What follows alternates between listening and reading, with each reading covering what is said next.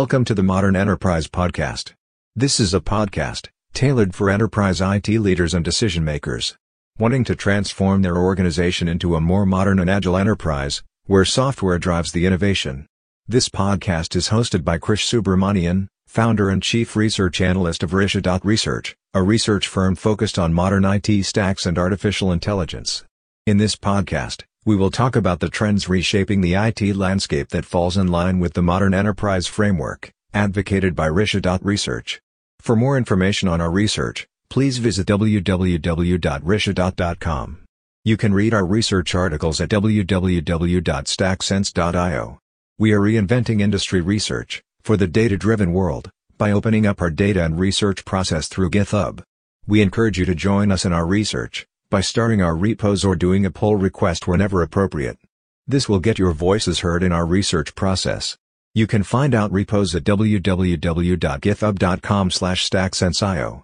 You can also watch our videos and webinar recordings at www.rishidot.tv.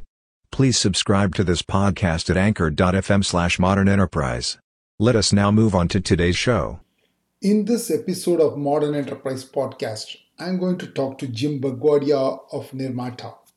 I've known Jim for a couple of years now, and I have already had him as a guest in one of the virtual panels I hosted for Rishidot.tv. Today I'm going to talk to Jim about Kubernetes ecosystem and how Nirmata fits into that ecosystem. Jim, welcome to the show. Looking forward to a great conversation. Absolutely. Thank you, Krishnan, and great, great being here and great uh, talking about these topics. So, my name is Jim Bugwadia. I'm one of the co founders and the CEO at Nirmata. And what we do at Nirmata is we help enterprises adopt Kubernetes by providing multi cloud management, multi cluster, and multi cloud management uh, for Kubernetes components as well as workload. Kubernetes has been gaining quite a bit of momentum in the last several years. In fact, every KubeCon, I'm seeing more and more organizations coming out and talking about how they are using Kubernetes in production. Earlier, it used to be the case of organization tinkering, probably a small team playing around with Kubernetes in the organization. Now they are deploying it to production. There is a tremendous growth. I want to hear from you about the state of Kubernetes. What do you see in the market and what is your perspective on it? Absolutely. Yeah, and it's fascinating to see how quickly and how you know how well the ecosystem and the, the industry is evolving, right? So, so in many ways, you know, when you when you think of Kubernetes at a high level, one analogy that comes to mind is Kubernetes has become like the new cloud OS, right? So it's kind of become the Linux for cloud. And just like an operating system, you know, you need to have a very stable core and kernel, but then you evolve things around it and that's the pattern that's really nice to see uh, happening within the kubernetes ecosystem um, and, and within you know like as we see new releases come out increasingly you know and there, there has been some blog posts and things out there saying hey is kubernetes becoming boring? But that that's a good thing right? Because it means that the kernel the, the core is now stable is mature is ready for prime time for production use um, and now we can start developing extensions, features, other add ons around that stable core, which all enterprises can leverage. So I think that's the general trend that we're seeing is, you know, as the maturity uh, of the workload APIs, the the cluster APIs, some of the core components uh, is are very stable, very usable, and now they're well-known exp- abstractions and most of the ecosystem is evolving by providing extensions um, as Kubernetes custom resources in a native manner around the stable core. I like how you are positioning Kubernetes as the kernel of the cloud operating system. In fact, I agree with that assessment. In, in 2014, at the time I was with Red Hat OpenShift team, I wrote a blog post on allthingsplatforms.com where I argued that Kubernetes will emerge as the kernel for the application operating system. I think we both more or less agree that Kubernetes is the kernel that drives the operating system that is the foundation for modern day cloud native applications. Now I want to shift gears a little bit and talk about another trend that is happening that's multi cloud. What do you see as the motivation for organizations to use multi cloud? What are the challenges they are facing? I would love to hear your perspective on this. Yeah, of course. And so so there's two two aspects that we see to this. One is and Kubernetes to a large degree, you know, the whole the whole goal of having a you know a middle layer like Kubernetes is to be able to decouple applications from infrastructure, right? You want some, you know, common kernel like we're describing to be able to, you know, uh, manage all of the resource abstractions underneath and then also be able to provide the right framework for describing your workloads, your jobs, your applications, and the, the desired characteristics of those. So I think when, when you start thinking about multi-cloud, it's not so much, even if you're using a single cloud, the goal here is to first decouple applications from infrastructure not have your developers bogged down with all of the infrastructure concerns, with all of the nitty gritty details of one cloud provider, but focus on what's best for their application um, and, and describe it in this common language that Kubernetes offers. Now, the reality of most enterprises is whether you know it's different teams choosing different, you know, what's best for their application. Like we are working with large enterprises where you know the central IT team doesn't want to be the one enforcing one infrastructure stack. So if one team says, "Hey, you know, I want to do an AI ML application and I believe that Google Cloud provides the best services and solutions and tools for what I want to do. Another team is building a Windows application and they're saying Azure is the best place for my application. So central IT and enterprise teams don't want to be the ones saying, no, you have to do things this way or that way, but they want to enable these application teams to build the best applications for the business and, and manage them in the best possible manner. So this is the beauty of Kubernetes, where it now normalizes across all of these cloud provider stacks. And by the way, there's still a fair amount of workloads which are still on-prem, on bare metal. Uh, we're seeing, you know, even Edge has sort of become the new. In some ways, Edge is the new private cloud, right? Uh, where you want to now uh, start putting, you know, some applications closer to users but across all of these, if you think of Kubernetes as the great normalizer, now you have one way of managing infrastructure underneath and one way of managing applications above. And that's kind of how we're starting to see multi cloud uh, and, the, and the need to kind of leverage the best services underneath uh, is what enterprises are uh, also moving towards. I totally agree with you on this. In fact, uh, this is what I have been telling people too like uh, uh, give developers the services they want for their applications instead of do, forcing them to use a specific cloud provider's set of services. It's uh, if you do that, it's like going back to the traditional world where you forced everyone to use Oracle, and now you're stuck with Oracle. Right. The same problem is going to happen with the cloud if you are not going to empower the developers with the right set of services for their application. And I also agree with you that the underlying infrastructure is slowly becoming immaterial. Immaterial in the sense that it could be one any any of the cloud providers. It could be on premises. It could be edge locations.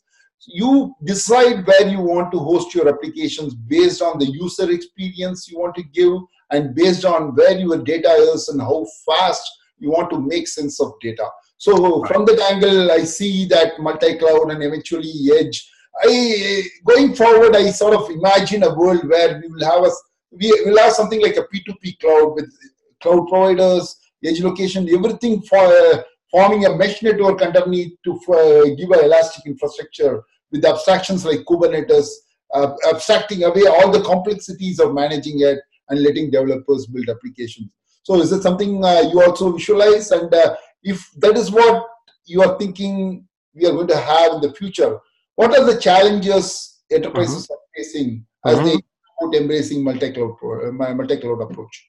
Yeah, no, that, that's a great, uh, great question, right? And so we, again, given our focus on the enterprise segment, and working with several enterprises through this cloud native journey as they embrace containers kubernetes and, and, this new way of building you know building applications and delivering value to their customers so the the interesting thing we see is you know of course every cloud provider supports kubernetes infrastructure vendors, even some of your traditional infrastructure vendors uh, who have moved from the VM world, they're now, you know, kind of, you know, touting their Kubernetes expertise. But the problem is, you know, again, like going with one particular infrastructure stack, and there's a deep, you know, issue with how a lot of these platforms have been built. So at Nirmata, the approach we took from the beginning, and us being software developers, we know that you know uh, developers want freedom and flexibility for their application. We want to choose the best services, the best solutions, the best tools.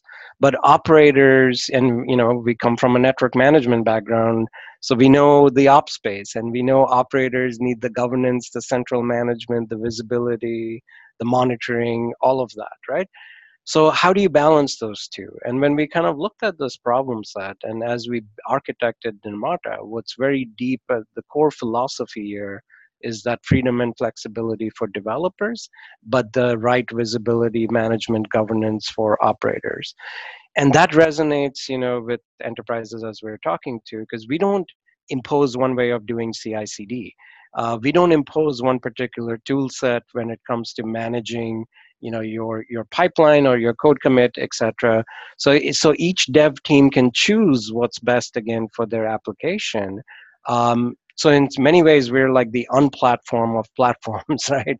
Uh, we provide only the minimum services which need to be centralized as a centralized solution but then allow that freedom uh, and flexibility. So we call this an out of band management approach uh, again given our telco kind of roots. Uh, where we're sitting alongside Kubernetes, we're sitting alongside the stack and enriching it and providing that value without getting in the way uh, or limiting the freedom and flexibility of developers. So I think that's one core challenge we see with enterprises uh, kind of grappling with and trying to come to grips with is how do they do the, some of these central services without getting in the way of developers? And then the second thing is this is not just about technology, right? There is an organizational shift happening too. And what's very interesting to, for us to see is as enterprises, uh, you know, are adopting Kubernetes containers, initially, like with any new technology, it happens to be line of business or BUs or business units trying to adopt this, you know, directly using an infrastructure stack. But very quickly, the, the inefficiencies of that approach became apparent. And enterprises, the savvy enterprises, and the ones who are successful with this, are realizing the need for a central platform team, uh, a center of excellence, if you will, for Kubernetes and cloud native within the enterprise. That is then decoupling all of the infrastructure and some of the vendor sort of details underneath them but providing this as a common service to all of their product teams so developers can uh, again focus on building value for the business without getting bogged down in all of the details of the stack. I totally agree with what you're saying. In fact, based on my conversation with the Rishi.Research research clients as well as other practitioners, I see this problem like multiple versions of Kubernetes across multiple clusters or sometimes across multiple cloud providers, sometimes in a hybrid scenario on premises as well as cloud providers.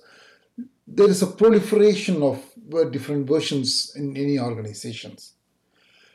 And uh, can you talk a little bit about how Nirmata is helping organizations tackle this issue, especially with the various versions in the organizations, with various kinds of tooling to set up the DevOps pipeline?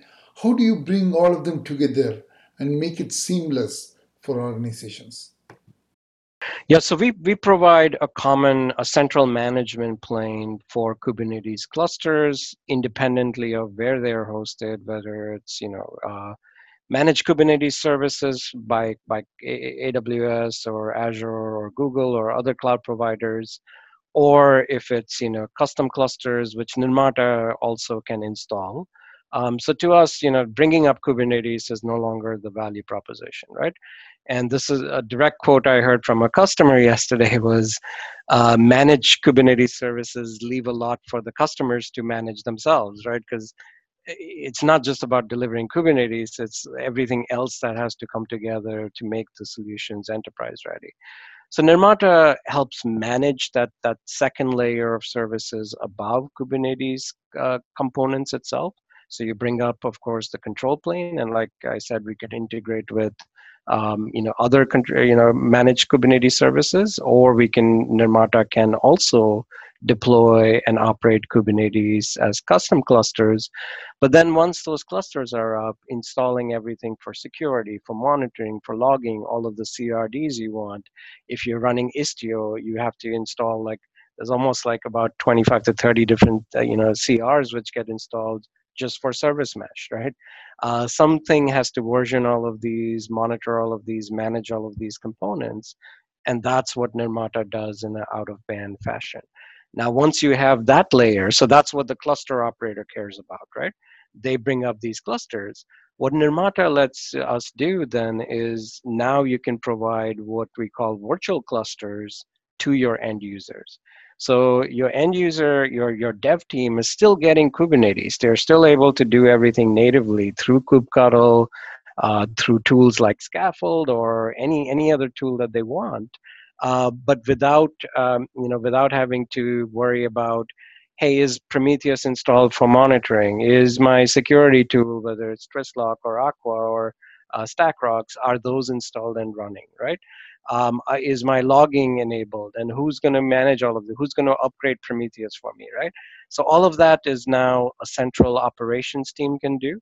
Uh, and once they you know once they define their blueprints their policies for clusters in Nirmata they can quickly enforce those and make sure that all of their clusters are operating in a very compliant manner um, and then the, the dev teams, you know, they're getting virtual clusters, and in their sandbox and their virtual cluster, it's still a full native Kubernetes experience uh, without having to worry again about all this uh, other baggage that that needs to be set up. Uh, I guess maybe uh, it's very important baggage because you can't make a trip without it, but it, it just is not something that should be a dev concern. Let us now shift gears from talking about how Nirmata supports tooling around Kubernetes to how Nirmata supports various tools that form the DevOps pipeline as the code moves from developer laptop all the way to production. Yeah, no, good, great question, right? So we we are non-opinionated about um, you know how exactly um, the the configuration management and the image management occurs but we provide several tools to allow different teams to to kind of format and build their own DevOps pipelines. So Nirmata supports both a push and a pull model of you know CI/CD. So with with Kubernetes, kind of getting down more into the nitty gritty of it, there's two things that really matter, right? So there's your your images, which are typically built by your build orchestration tool like a Jenkins or Circle CI or one of these CI/CD tools, as they're you know kind of uh, look at code changes in a version control system, they will build those images, push them into your registries. So that image needs to be deployed into the right environments. And then there's manifests, so the the deployment descriptors for uh, which are typically in YAML format for Kubernetes, right? So the two models that you could take for this is either you're pushing those into specific clusters, or the clusters themselves are pulling them uh, based on you know what changes are happening upstream. And in Nirmata, you can do both. You can set up your you know your clusters so that they follow a GitOps or a pull style model, uh, which is becoming popular, where you know you're kind of just looking at changes and you're based on what changes occur in your upstream uh, repositories. You are kind of pulling those in.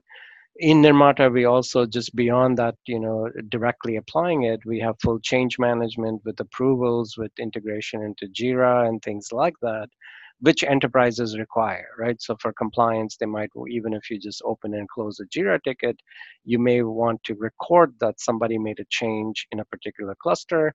And of course, if you're using Git, you know, that is one, one source, but you also want to record it um, closer to what actually occurred in the cluster and when something got applied. So uh, that's that's one style. The other style is, of course, you're using some build orchestration tool again, and that is coordinating. So again, Nirmata has Jenkins plugins. We integrate with other partners like Circle CI for CI/CD, where we can do a push into specific clusters and then promote uh, artifacts and manifests across that DevOps pipeline. So far, we talked about how to get Kubernetes running and how Nirmata helps organizations use whatever tool they want to work with Kubernetes. Let's now talk about day two operations and beyond. That is very important for most organizations. And the biggest problem is governance. You talked about security, governance, and all those things. So, governance is a big problem. This is a bigger problem in a multi cloud world. And I know you Nirmata allows users to run multiple clusters across multiple clouds. So this is not an easy problem to solve from a governance perspective. Can you talk a little bit about how Nirmata solves this problem and helps users with day two operations? Yeah, great, great question and great topic, right? So I totally agree. Governance and having that some way of managing that consistency and getting, you know, making sure that things are compliant is extremely important. So Nirmata, you know, and, and, the way we have built Nirmata is that we always had a very robust and rich policy framework and engine, right? So all configurations were driven through policies, and you have central policies which can apply. Um, and and that mechanism in Kubernetes, if you think about it, uh, Kubernetes configuration management is fairly complex, right? Uh, in surveys you've probably seen, almost like at least 50 to 60 percent of uh, people say the configuration management is perhaps the most complex task in kubernetes and a lot of that like we're discussing belongs to the cluster admins the cluster operators um, another you know th- thing to realize is kubernetes clusters they you can really think of kubernetes as a i think joe beda one of the you know founders of kubernetes said this kubernetes is a toolbox right and so it has a lot of uh, very interesting tools, but you have to know how to use those tools and apply them because uh, it's not secure by default. It doesn't come configured, uh, fully configured, ready to go out of the box. So things like whether it's pod security policies, network policies, namespaces, um, you know, resource quotas, even like you know RBAC details for every team, all of that has to be configured and managed, and it's complex. So this is where Nirmata provides a huge value to uh, to enterprises, especially as you're looking at multiple clusters with different versions across different infrastructure, and provides a central policy mechanism to be able to easily configure this. Now, one thing I should uh, you know I want to mention is we recently took that policy engine, which we've matured over the last couple of years, and we have built it into an open source project uh, called Kyverno. Kyverno is a Greek word for govern, so it kind of fits in into that whole governance theme that uh, which you mentioned is super critical. And uh, what we have done is we've built this as a Kubernetes custom resource. So there are other policy frameworks out there which are general purpose and then retrofitted into Kubernetes. But Kyverno, which is you know uh, the way we've built it, is it's ground up built for Kubernetes. It's Kubernetes native. It works as a custom resource, so you can use Kubernetes configuration management tools. It emits events for you know policy enforcement.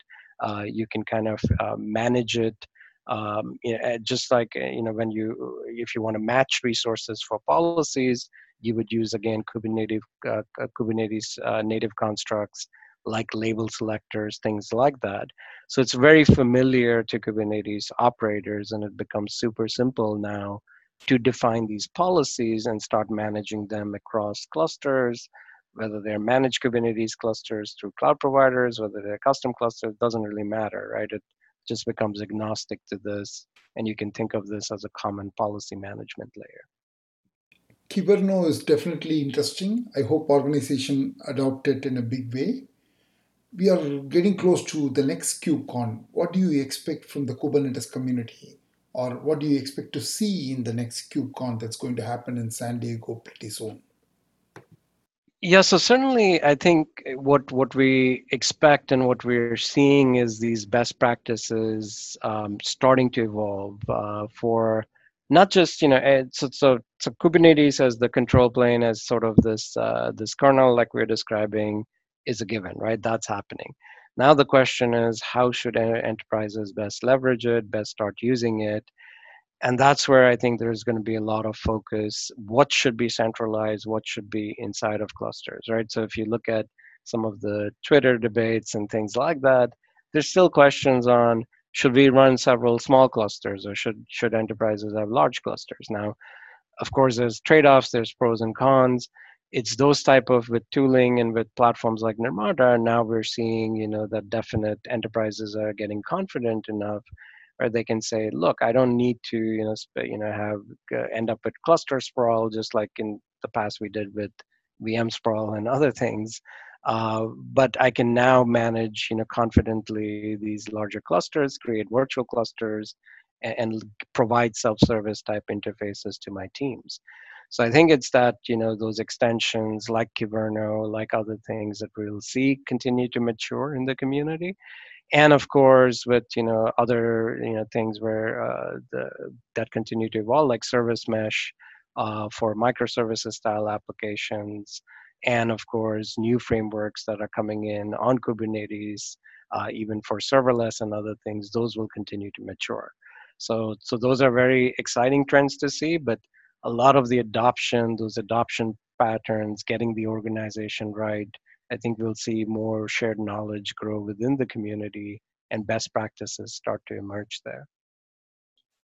Absolutely. Like as more enterprises use i think uh, we are going to have more shared knowledge and that's going to help the whole community. I totally agree with you. And thanks jim. It was a great conversation and it's always a pleasure talking to you about kubernetes and other technology trends thanks for your time. It was great to have you in the podcast. Thank you. My pleasure